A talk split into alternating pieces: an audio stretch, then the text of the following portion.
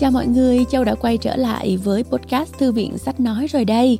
Ồ, ngày hôm nay thì Châu rất là hào hứng giới thiệu với các bạn một cuốn sách dành cho chị em phụ nữ với thông điệp mạnh mẽ và đầy thú vị, Phụ nữ thông minh không ở góc văn phòng. Nghe đầy nữ quyền đúng không các bạn? À, và các bạn đừng quên nhé, chúng ta sẽ nghe chương một trong podcast, nhưng mà để nghe trọn vẹn cả cuốn sách thì các bạn hãy tải ứng dụng Phonos nha. Ok, không biết cái tên của quyển sách có làm các bạn tò mò chưa nhỉ? Riêng Châu thì ngay từ tựa đề là Châu đã muốn thưởng thức ngay quyển sách này rồi, bởi vì trong tác phẩm này thì tiến sĩ Louis P. Frankel đã chỉ ra cho chúng ta một trăm lẻ một sai lầm tiêu biểu của nữ giới khi làm việc. Qua đó giúp bạn nhận ra tiềm năng phát triển của bản thân, đồng thời chỉ ra các gợi ý cụ thể để bạn thay thế những hành vi có thể làm ảnh hưởng đến sự nghiệp. Châu đọc trước một số ví dụ để bạn nghe nhé. Sai lầm thứ ba, làm việc quá chăm chỉ. Bạn nên học cách lãng phí thời gian một chút. Sai lầm thứ bảy mươi ba, cười không đúng lúc. Nam giới được coi là nghiêm túc khi họ không cười. Bạn nên cư xử phù hợp trong từng tình huống. Chà, thật ra thì um, Châu nghĩ là mỗi cuốn sách đều có những cái đối tượng độc giả của riêng nó. Một số người uh, sống theo bản năng á, thì sẽ rất là ghét những cái nguyên tắc, những cái uh, chỉ ra sai lầm của bản thân, đúng không nào? Bởi vì tất cả mọi sai lầm đều có lý do của nó, và thường thì những sai lầm của mình nếu mà mình biết học và biết ghi nhớ như là một bài học để thay đổi bản thân thì nó sẽ không phải là một sai lầm mà nó là một trải nghiệm, một kinh nghiệm. Nhưng mà Châu cũng tin là có rất nhiều bạn là mình sống rất là quy củ và rất cần có ai đó cho mình một cái bảng danh sách những cái thứ mà mình nên làm theo hoặc là nên không nên làm theo, đúng không các bạn? Do đó hy vọng là quyển sách này sẽ tìm được đúng những độc giả cần nó nha. Còn bây giờ thì chúng ta sẽ cùng nghe chương một quyển sách Phụ nữ thông minh không ở góc văn phòng nha các bạn. Và nhớ tải ứng dụng Phonos để nghe phần còn lại của cuốn sách nha.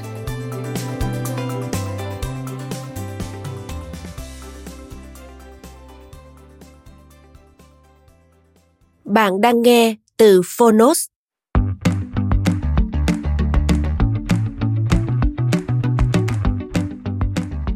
Phụ nữ thông minh không ở góc văn phòng. một trăm lẻ một sai lầm phụ nữ thường mắc phải nơi công sở. Độc quyền tại Phonos. Tác giả: tiến sĩ Lois P. Frankel. Khánh Thủy dịch. Thái Hà Books. Nhà xuất bản Lao động. Lời giới thiệu: là một chuyên viên đào tạo chuyên nghiệp, sự thành công và danh tiếng của tôi phụ thuộc vào thành công của khách hàng, những người có thể đạt được mục tiêu nghề nghiệp sau khi hợp tác với tôi. Trong buổi tư vấn đầu tiên với một khách hàng mới, cô đã nói với tôi, tôi muốn khóa học này mang nhiều ý nghĩa hơn là một kỷ niệm vui vẻ. Tôi muốn được thăng chức. Cá nhân tôi đã hợp tác với hàng nghìn phụ nữ thông qua nhiều chương trình hội thảo, những buổi tư vấn riêng hay những buổi tập liệu pháp tâm lý cho phụ nữ công sở, hướng dẫn giới nữ nắm bắt các kỹ năng cần thiết để đạt được mục tiêu nghề nghiệp. Tôi cũng tham gia rất nhiều buổi hội thảo cấp cao dành cho cả hai giới và cùng thảo luận về cơ hội việc làm của hàng nghìn người khác nữa. Cuốn sách này tích lũy toàn bộ kinh nghiệm tôi có được sau gần hai mươi lăm năm làm việc với tư cách về tư vấn là một chuyên viên đào tạo nhân sự và một nhà liệu pháp tâm lý học. Cuốn sách cũng đề cập đến rất nhiều sai lầm mà nữ giới thường gặp khi làm việc. Nhiều hành vi sai lầm do chính họ gây ra và cản trở khả năng phát huy tối đa tiềm năng của họ. Đồng thời, cuốn sách cũng đưa ra nhiều gợi ý giúp họ quan tâm hơn đến sự nghiệp. Những sai lầm được đề cập trong cuốn sách là những sai lầm có thật và kèm theo đó là nhiều ví dụ điển hình. Tên tuổi của các nhân vật đã được thay đổi. Những gợi ý được liệt kê bên dưới mỗi sai lầm chính là những gợi ý tôi đã cung cấp cho hàng ngàn phụ nữ trên khắp thế giới. Sau đó, có rất nhiều chị em viết thư nói rằng những gợi ý đó đã giúp họ được thăng tiến, được tuyển dụng, được tăng lương, được ban quản lý công ty tín nhiệm hơn, và họ đã có đủ tự tin để bắt đầu công việc kinh doanh mới. Tôi đo hiệu quả công việc của mình bằng sự thành công của khách hàng. Vậy, bạn phải làm thế nào để biết cuốn sách có hữu ích cho bạn hay không? Hãy đọc hết mười câu dưới đây và trung thực chỉ ra những câu nào đúng với bạn nhất. Hầu hết tất cả mọi người đều coi tôi là một người làm việc chuyên nghiệp. Tôi có tiếng là một người đáng tin.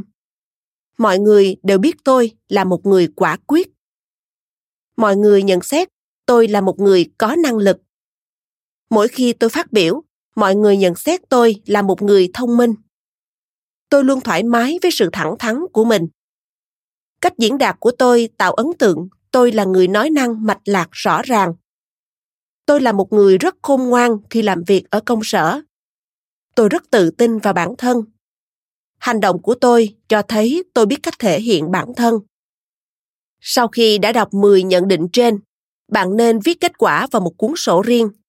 Tôi nhận thấy mười nhận định này rất quan trọng cho sự thành công của mỗi người, cả hai giới, và cũng là lĩnh vực mà phụ nữ thường quan tâm tới trong những buổi huấn luyện.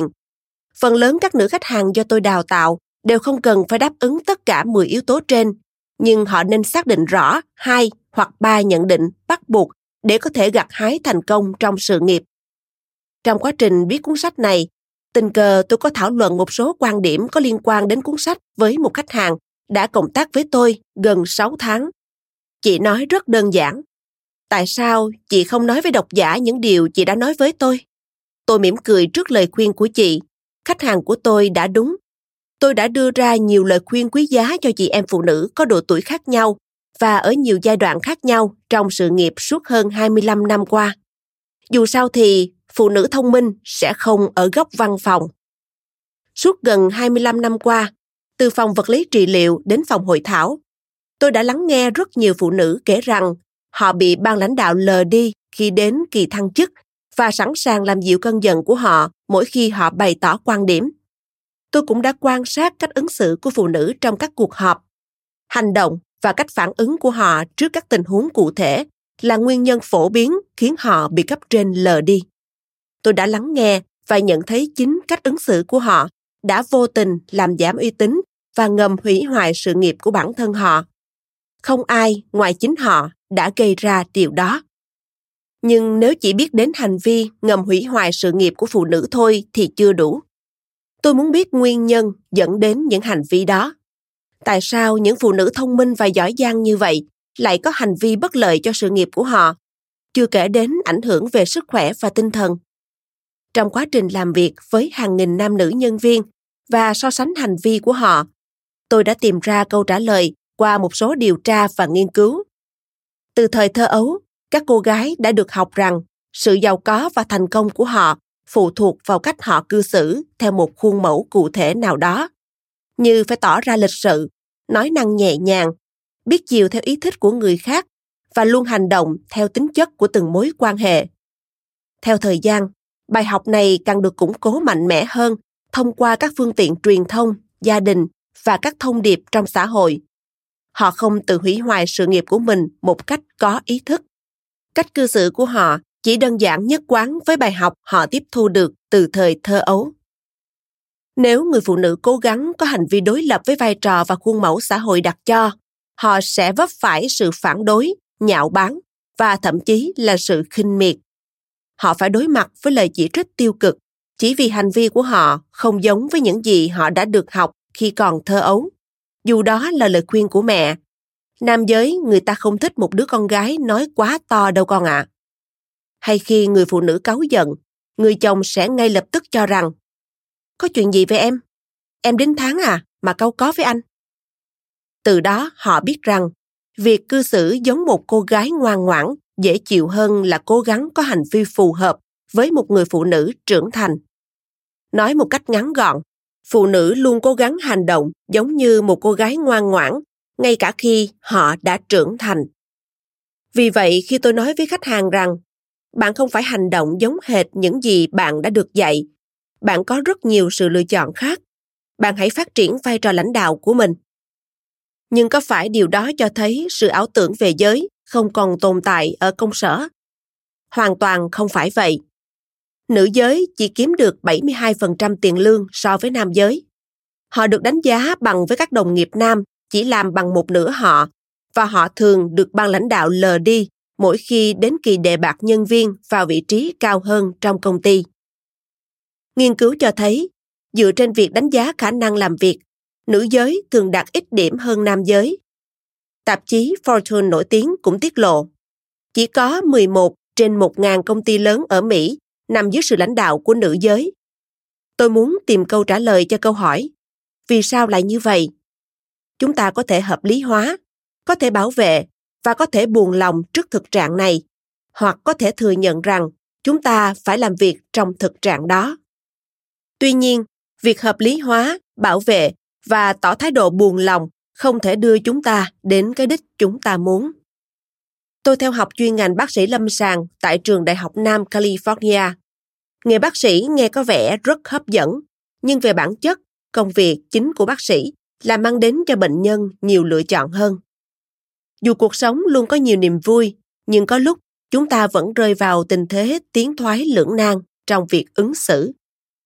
Đó là khi chúng ta cần đến khả năng kiểm soát. Sự kiểm soát không nằm bên trong cuộc sống.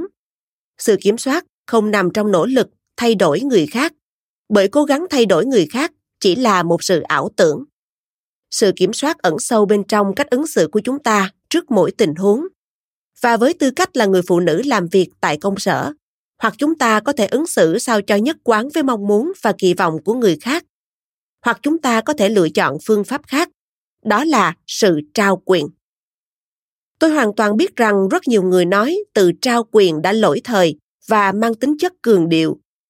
Những người cho rằng trao quyền mang tính khoa trương là những người có quyền lực lớn nhất. Họ không muốn người khác có được quyền lực và sự ảnh hưởng mà họ đang có. Vì vậy, họ cố tình làm giảm tầm quan trọng của sự trao quyền tại công sở và trong xã hội. Họ áp dụng chiến thuật cổ điển này với mong muốn duy trì vị trí hiện tại của mình. Còn tôi, tôi không ngần ngại hay do dự khi nói rằng cuốn sách này viết về sự trao quyền. Cuốn sách không chỉ dừng lại ở việc giúp bạn nhận ra tiềm năng phát triển nghề nghiệp hay nhận thấy nhân tố quan trọng tạo nên thành công, mà còn chỉ ra các gợi ý cụ thể giúp bạn thay thế hành vi ngầm hủy hoại sự nghiệp bằng những hành vi đã được chứng minh là hiệu quả trong việc giúp nữ giới thành công hơn trong sự nghiệp. Làm thế nào để tận dụng tối đa cuốn sách này? Cuốn sách chỉ ra một trăm lẻ một sai lầm tiêu biểu mà nữ giới thường mắc phải khi làm việc. Không phải mọi phụ nữ đều mắc tất cả một trăm lẻ một sai lầm này, nhưng ít nhất họ cũng mắc hơn một trong một trăm lẻ một sai lầm đó. Hãy bắt đầu với phần tự đánh giá trong chương một. Bản tự đánh giá bản thân sẽ giúp bạn nhận thấy hành vi ngầm hủy hoại sự nghiệp mà bạn dễ mắc phải nhất. Sau khi hoàn thành phần tự đánh giá bản thân, bạn có thể đọc những sai lầm thường gặp nhất. Mỗi sai lầm đều được kèm theo một hay nhiều gợi ý thực tế và hữu ích để sửa chữa sai lầm. Tuy nhiên, cũng giống như một chế độ ăn kiêng hợp lý, những gợi ý này chỉ phát huy tác dụng khi bạn thực sự quan tâm và vận dụng đúng cách. Sau khi đọc xong các gợi ý mà tôi đưa ra, các bạn có thể lựa chọn một gợi ý có hiệu quả với bạn nhất. Và khi đọc hết cuốn sách, bạn nên kiểm tra lại gợi ý đã chọn và hoàn thành bản kế hoạch phát triển cá nhân ở chương cuối cùng. Mỗi tuần, bạn chỉ nên chọn và hướng trọng tâm vào một hành động cụ thể. Sự tập trung sẽ giúp bạn dễ dàng nhận thấy tiến bộ của mình. Chương một. Khởi động. Là một chuyên viên đào tạo cao cấp đối với cả nam giới và nữ giới trong nhiều công ty, các tập đoàn lớn nhỏ, tôi rất hiểu lý do khiến một số người có thể nhanh chóng thăng tiến, trong khi một số người khác chững lại và không thể phát huy tối đa tiềm năng vốn có. Mặc dù cả nam và nữ giới đều có thể mắc nhiều sai lầm trong nghề nghiệp, nhưng nữ giới thường có xu hướng mắc một loạt sai lầm tương tự. Dù làm việc với phụ nữ ở Jakarta, Malaysia, Oslo, Na Uy, Prague, Czech, Frankfurt, Đức, Wellington, New Zealand hay Detroit, Mỹ, tôi vẫn cảm thấy rất bất ngờ bởi họ thường mắc phải sai lầm trong công việc giống hệt nhau, mặc dù họ đến từ nhiều nền văn hóa. Tại sao phụ nữ lại cư xử giống như một cô gái trẻ suốt bao nhiêu thời gian sau khi cách cư xử này không mang lại hiệu quả? Nguyên nhân thứ nhất là vì chúng ta đã được dạy phải cư xử giống như một cô gái trẻ, ngay cả khi chúng ta đã trưởng thành, và đây không phải là một bài học tồi. Các cô gái và các chàng trai được quan tâm theo hai cách khác nhau. Người ta không kỳ vọng một cô gái tự biết cách lo liệu cho bản thân sẽ có những người khác làm việc đó cho họ. Các cô gái trẻ được bao bọc bởi sự ngọt ngào, hạnh phúc và tất cả những gì tốt đẹp nhất. Liệu có ai không muốn có một cuộc sống dễ dàng và ngọt ngào như vậy? Mong ước được làm một cô gái trẻ dễ thương liên tục được thể hiện trong nhiều bài hát. I enjoy being a girl. Tôi thích được làm con gái. Thank heaven for little girls. Cảm ơn Chúa đã sinh ra những cô gái bé nhỏ. My girl, cô gái của tôi. The girl from Ipanema. Cô gái đến từ Ipanema. Liệu có ai không muốn làm một cô gái trẻ hay không? Tất cả mọi người đều thích họ. Nam giới muốn bảo vệ họ. Họ không đòi hỏi quá nhiều, dù họ cao hay thấp, ngọt ngào hay dễ thương. Sẽ rất tuyệt vời khi ở bên cạnh họ. Họ cũng giống như những vật nuôi đáng yêu vậy. Rõ ràng là việc làm một cô gái trẻ dễ dàng hơn so với việc trở thành người phụ nữ trưởng thành. Các cô gái trẻ không phải tự chịu trách nhiệm về mình, nhưng họ chỉ có một số lựa chọn nhất định, bởi những lựa chọn này được gói gọn trong sự kỳ vọng có giới hạn của người khác. Một nguyên nhân khác giải thích cho việc chúng ta tiếp tục duy trì cách cư xử từ khi còn thơ ấu, ngay cả khi chúng ta biết rõ cách ứng xử này không thể giúp chúng ta trưởng thành. Chúng ta không thể nhìn nhận vấn đề bên ngoài giới hạn đã được quy định. Vượt quá giới hạn sẽ tạo cho người khác cái cớ buộc tội bạn cố tình hành động nam tính hoặc không nữ tính. Nói tóm lại, chúng ta có thể dễ dàng cư xử hơn nếu tuân theo đúng khuôn mẫu do xã hội đề ra. Nhưng khi đó, chúng ta phải đối mặt với một rắc rối. Sống trong sự kỳ vọng của người khác là tự bó hẹp cuộc sống của mình. Cuộc sống có ý nghĩa gì khi chúng ta mãi là một cô gái nhỏ, luôn phụ thuộc và thụ động? Tôi nhận thấy việc cư xử giống như một cô gái trẻ góp phần cản trở họ gặt hái thành công. Họ bỏ lỡ nhiều cơ hội phát triển bản thân bởi họ lưỡng lự trong việc thể hiện khả năng, ngại ngùng không dám phát biểu trong các cuộc họp hay làm việc chăm chỉ đến mức quên mất việc xây dựng các mối quan hệ cần thiết cho sự thành công trong tương lai. Trường hợp của Susan. Tôi xin đưa ra một ví dụ điển hình về Susan, một khách hàng của tôi.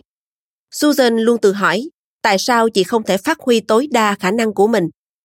Là một chuyên viên quản lý đã gắn bó hơn mười hai năm với một công ty dầu mỏ thuộc top một trăm công ty hàng đầu do tạp chí Fortune bình chọn.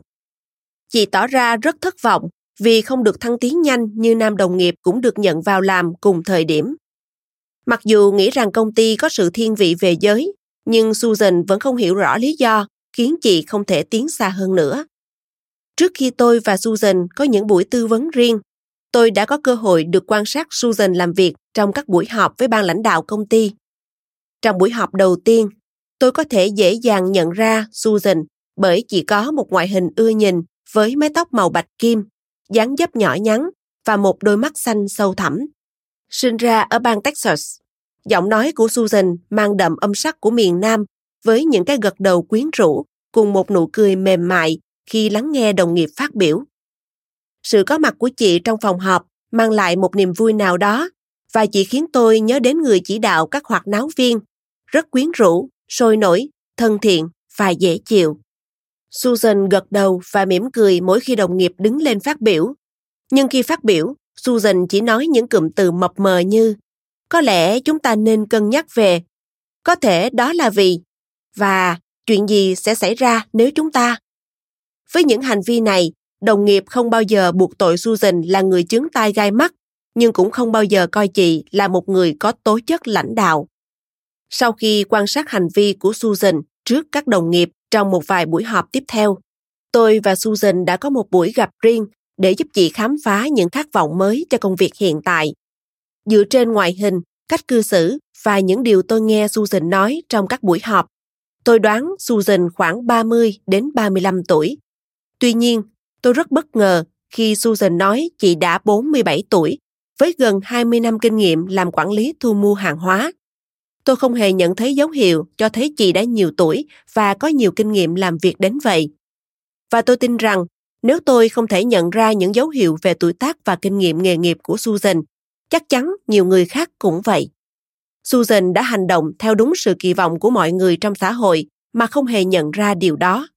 Chị nhận được rất nhiều ủng hộ tích cực cho những hành vi này và đây là nguyên nhân khiến chị tin rằng chị chỉ có thể ứng xử như vậy và chị vẫn sẽ thành công theo cách đó. Susan đã rơi vào khuôn mẫu của một cô gái trẻ trung và dễ thương mặc dù chị đã qua tuổi trưởng thành từ lâu. Những hành động Susan thể hiện trong các cuộc họp từng giúp chị gặt hái được thành công ban đầu trong sự nghiệp. Tuy nhiên, vấn đề là cách ứng xử này không thể giúp chị đạt được thành công lớn hơn trong tương lai và có thêm khát vọng để làm việc. Ban giám đốc và đồng nghiệp rất vui lòng khi làm việc với Susan, nhưng họ không bao giờ đề bạt chị vào vị trí cao hơn hay giao cho chị những dự án có tầm cỡ. Susan cư xử như một cô gái trẻ và chị cũng được đối xử lại như vậy. Mặc dù biết rõ mình phải làm một cái gì đó khác biệt nếu muốn có cơ hội để phát huy hết tiềm năng, nhưng chị luôn gặp bế tắc vì chị không biết phải thay đổi như thế nào.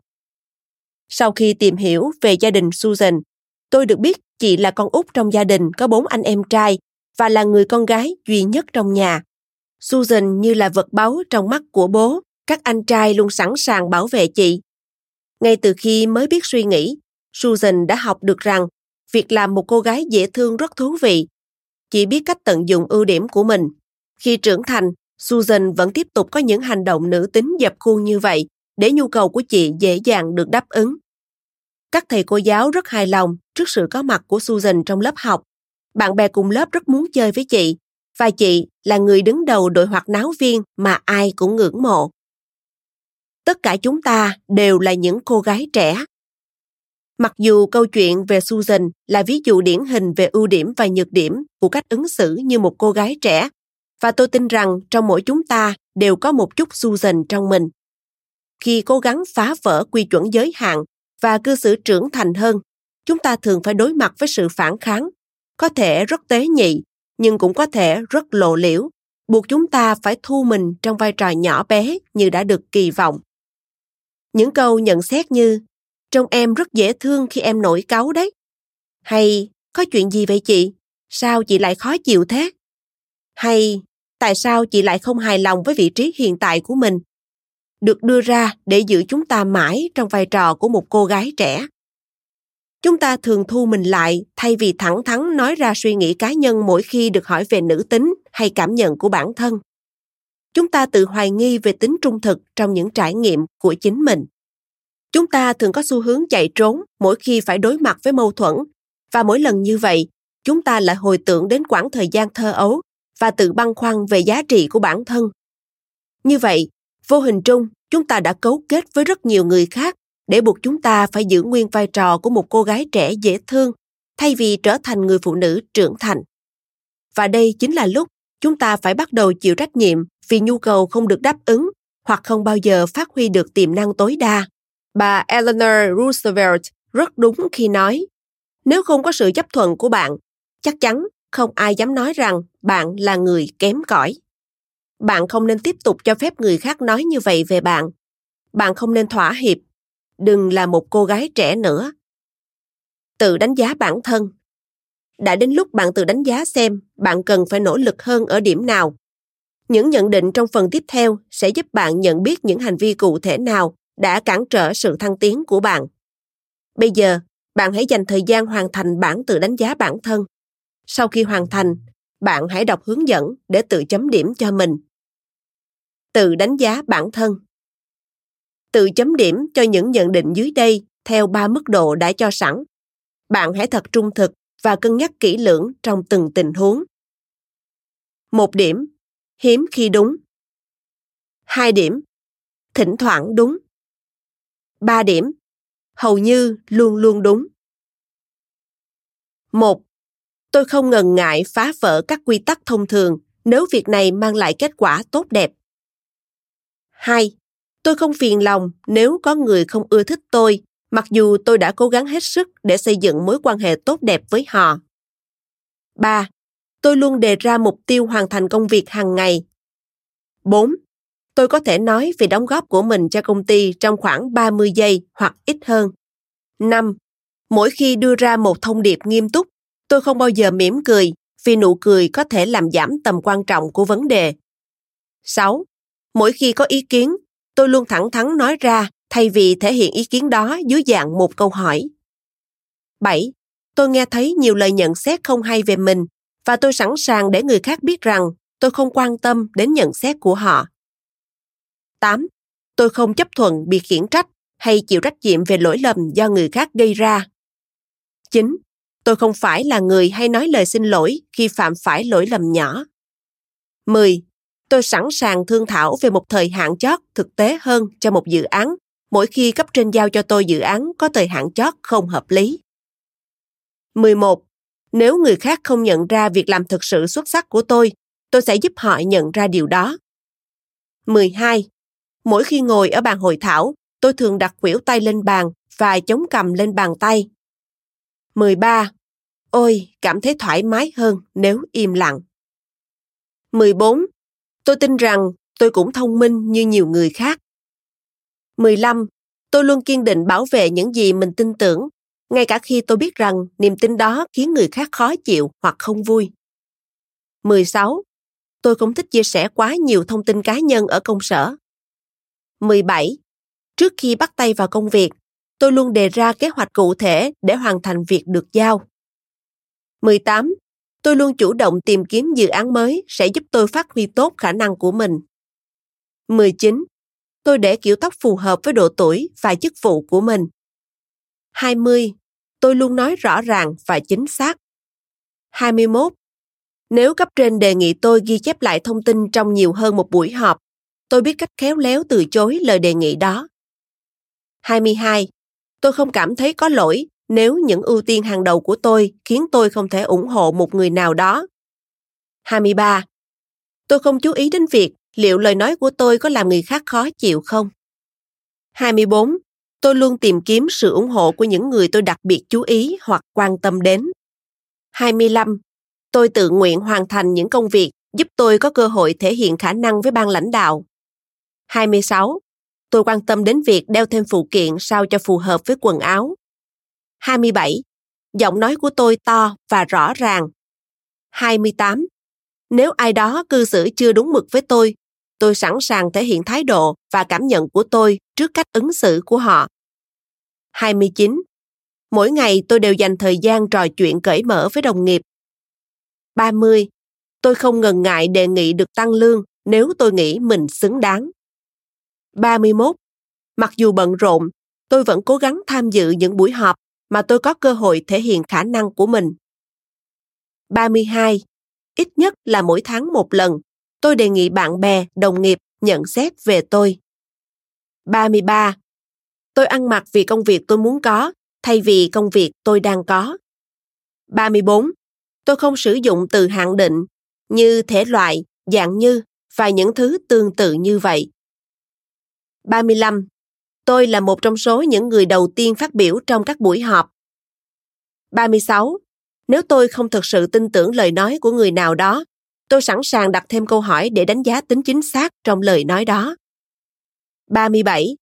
Tôi luôn sẵn sàng bắt tay thật chặt để thể hiện tôi là một người rất nghiêm túc trong công việc. ba mươi tám. Tôi không bao giờ hủy kế hoạch cá nhân vì công việc. ba mươi chín. Trong một cuộc họp, nếu người khác lặp lại ý tưởng tôi đã diễn đạt, tôi biết khéo léo nhắc nhở họ rằng tôi đã đề cập vấn đề đó. bốn mươi. Tôi không tô son hoặc chải đầu ở nơi công cộng. bốn mươi mốt. Tôi nói năng từ tốn và tận dụng thời gian tối đa để thể hiện quan điểm riêng một cách rõ ràng. bốn mươi hai. Tôi biết tự biện hộ cho mình. bốn mươi ba. Tôi không phải xin ý kiến cấp trên mỗi khi chi tiền của công ty vào những việc tôi cho là thích đáng. bốn mươi bốn. Nơi làm việc của tôi rất gọn gàng và ngăn nắp. bốn mươi lăm. Tôi không cho phép người khác lãng phí thời gian của tôi tại công sở. bốn mươi sáu. Mỗi khi đồng nghiệp thừa nhận tôi đã xuất sắc hoàn thành công việc, tôi sẵn sàng để giám đốc thấy được thành tích đó. bốn mươi bảy. Tôi luôn nhìn thẳng vào mắt người khác trong lần gặp đầu tiên. bốn mươi tám. Tôi biết nghĩa của từ R O I, Return on Investment, lợi tức đầu tư. bốn mươi chín. Tôi biết tôi có thể làm tốt công việc mình đang làm.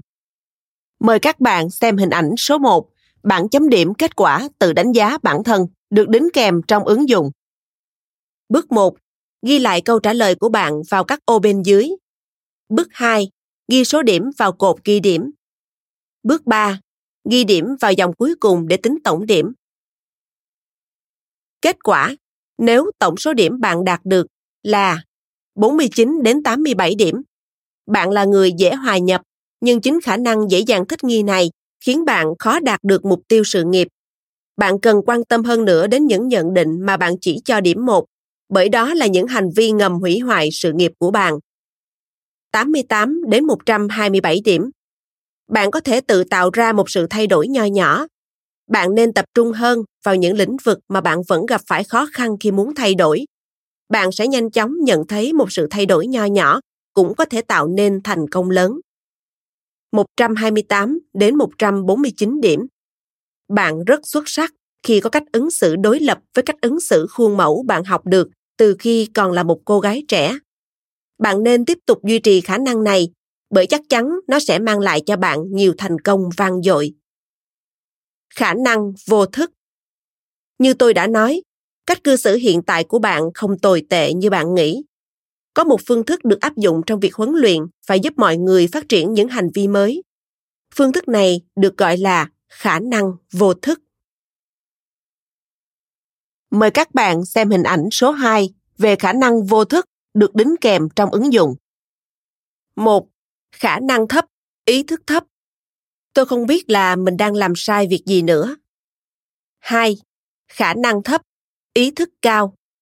Tôi biết hành động nào của mình sai, nhưng tôi không biết phải thay đổi như thế nào. ba. Khả năng cao, ý thức cao. Tôi biết làm thế nào để thay đổi, nhưng tôi vẫn phải nghĩ về nó. bốn. Khả năng cao, ý thức thấp. Thậm chí tôi không hề nghĩ về điều đó nữa. Dường như mọi việc đến rất tự nhiên. Nhiệm vụ của bạn là di chuyển từ ô số một đến ô số bốn trong một khoảng thời gian nhất định. Bạn sẽ bắt đầu từ ô số một. Khi đó, bạn không ý thức được việc làm chưa đúng của mình. Vì vậy, rất có thể bạn không có năng lực trong lĩnh vực này. Khả năng thấp và ý thức thấp. Sau khi tự đánh giá và tìm hiểu những sai lầm được liệt kê trong cuốn sách, bạn sẽ ý thức rõ hơn về những hành vi ngầm hủy hoại sự nghiệp, nhưng có thể bạn vẫn chưa biết cách thay đổi những hành vi đó. Lúc này, bạn sẽ chuyển sang ô số hai. Khả năng vẫn thấp, nhưng ý thức đã được nâng lên. Chỉ cần nghiêm túc áp dụng những gợi ý được liệt kê dưới mỗi sai lầm trong cuốn sách, bạn sẽ từ từ chuyển sang ô số ba. Lúc đó, khả năng nhận thức và năng lực của bạn đều ở mức độ cao hơn. Nếu đã từng học cách chơi một môn thể thao hoặc một dụng cụ âm nhạc, chắc chắn bạn sẽ dễ dàng tiếp thu cái mới. Khi đó, bạn sẽ dần dần hợp nhất kiến thức mới vào kỹ năng hàng ngày mà không cần phải nghĩ đến những hành động đó trong khi vận dụng. Ô số bốn, khả năng cao và ý thức thấp. Dù đây là mục tiêu bạn hướng tới, bạn không nên nản lòng nếu trong trường hợp nào đó, khả năng này không xảy đến một cách tự nhiên. Ngay cả khi tập đánh bóng chày hay khi chơi một bản nhạc trên đàn piano, mặc dù biết rõ mình có thể làm tốt, nhưng bạn vẫn phải tập trung hết sức để đạt kết quả tốt nhất. Đó là những hoạt động trong ô số ba. Trong quá trình học hỏi nắm bắt kỹ năng mới, sẽ có lúc bạn tự nhận thức được hành vi của mình. Cuối cùng, sau một thời gian thực hành và gặt hái được thành công, bạn sẽ hợp nhất những hành vi này với nhau mà không cần phải suy nghĩ trước khi hành động. Bạn sẽ đạt được mục tiêu nếu biết hành động có ý thức và mục đích. Kiểm soát cảm giác lo lắng. Từ vẻ mặt và phản ứng của chị em phụ nữ, tôi nhận thấy cảm giác lo lắng và bối rối luôn xuất hiện trong quá trình học hỏi của họ. Cuốn băng Women and Power, Understand Your Fear, Releasing Your Potential, Phụ nữ và quyền lực, thấu hiểu nỗi sợ hãi, phát huy tối đa tiềm năng, được ghi âm năm một nghìn chín trăm tám mươi chín, và cuốn sách Women, Anger and Expression, Strategies for Self-Empowerment, Phụ nữ, sự tức giận và nỗi buồn phiền, chiến lược tiến tới tự trao quyền, do tôi viết, được xuất bản năm một nghìn chín trăm chín mươi mốt, Health Communications, gồm nhiều ví dụ tuy đã cũ, nhưng nội dung của cuốn băng và cuốn sách vẫn liên quan trực tiếp đến mục đích của cuốn sách này. Hơn một thập kỷ sau đó, khi nhiều gợi ý được đưa ra nhằm ca ngợi quyền lực của phụ nữ, giới nữ lại phủ nhận quan điểm này vì họ lo sợ bị coi là người nam tính, quá hiếu chiến hoặc có thái độ bất hợp tác. Việc từ bỏ quan điểm này đối lập với sự hòa nhập xã hội, quan điểm cho rằng phụ nữ cần phải quan tâm đến người khác hơn chính bản thân mình, đã ăn sâu vào tâm trí, khiến chúng ta lưỡng lự trong việc khám phá sự thay đổi tích cực hơn cho mình.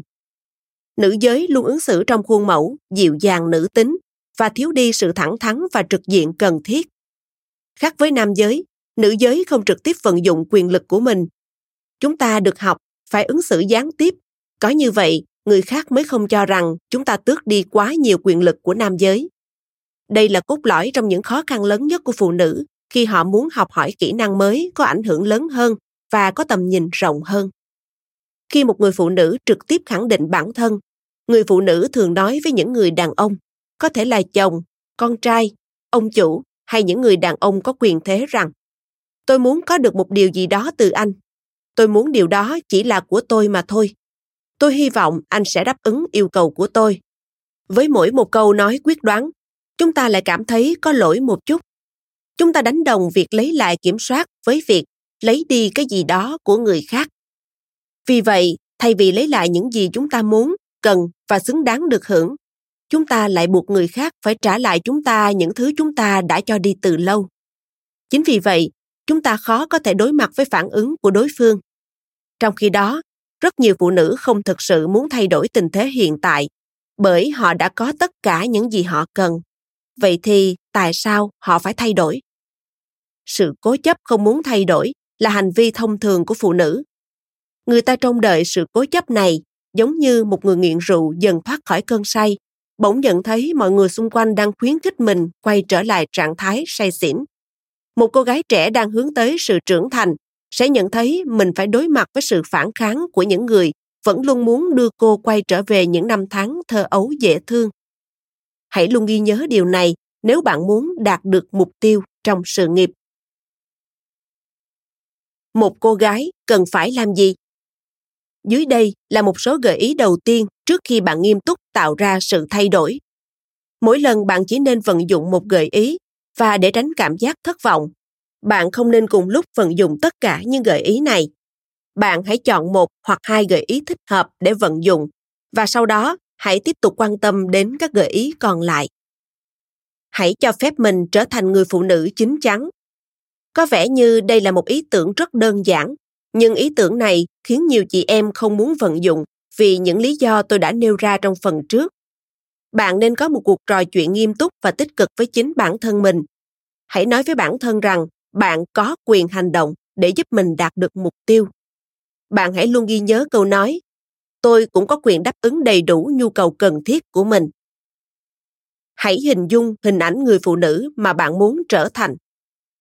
Nếu có thể nhìn thấy hình ảnh người phụ nữ bạn mong muốn trở thành, chắc chắn bạn có thể có được hình ảnh đó. Bạn hãy tưởng tượng mình trong vai trò bạn mong muốn.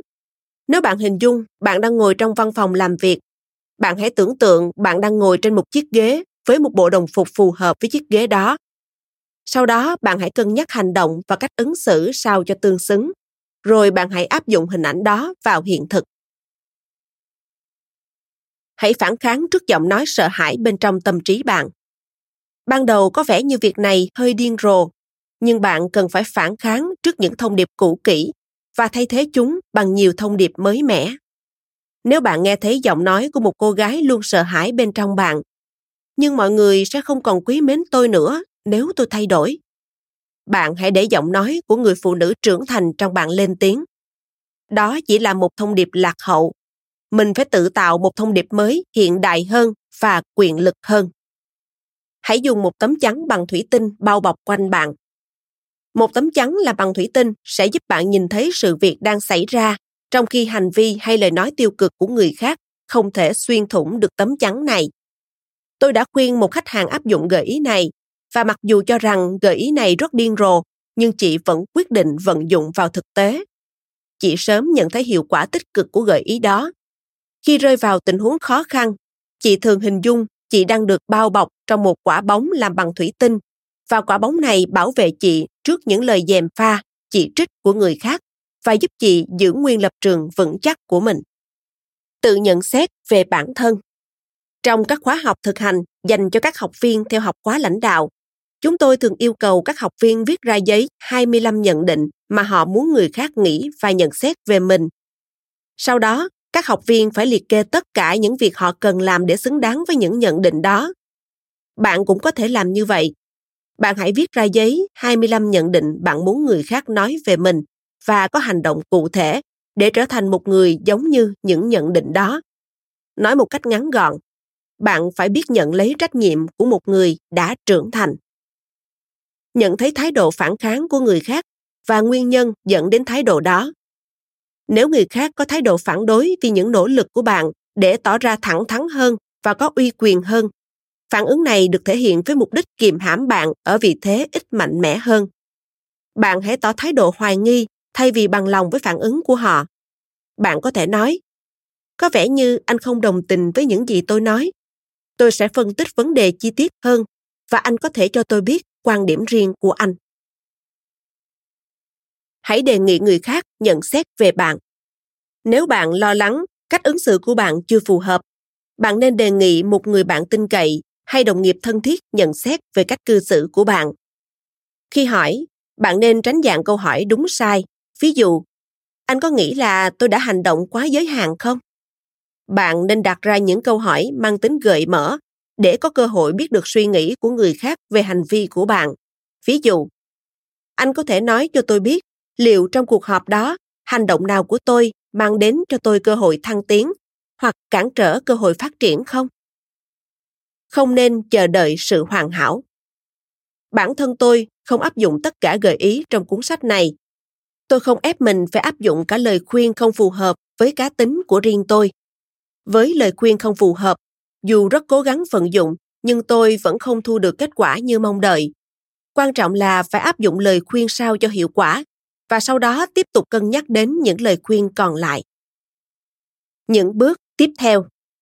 Bạn nên đọc hai chương liên quan đến mục có điểm số thấp nhất trong bảng tự đánh giá, bởi đây là hai mục cần thiết nhất.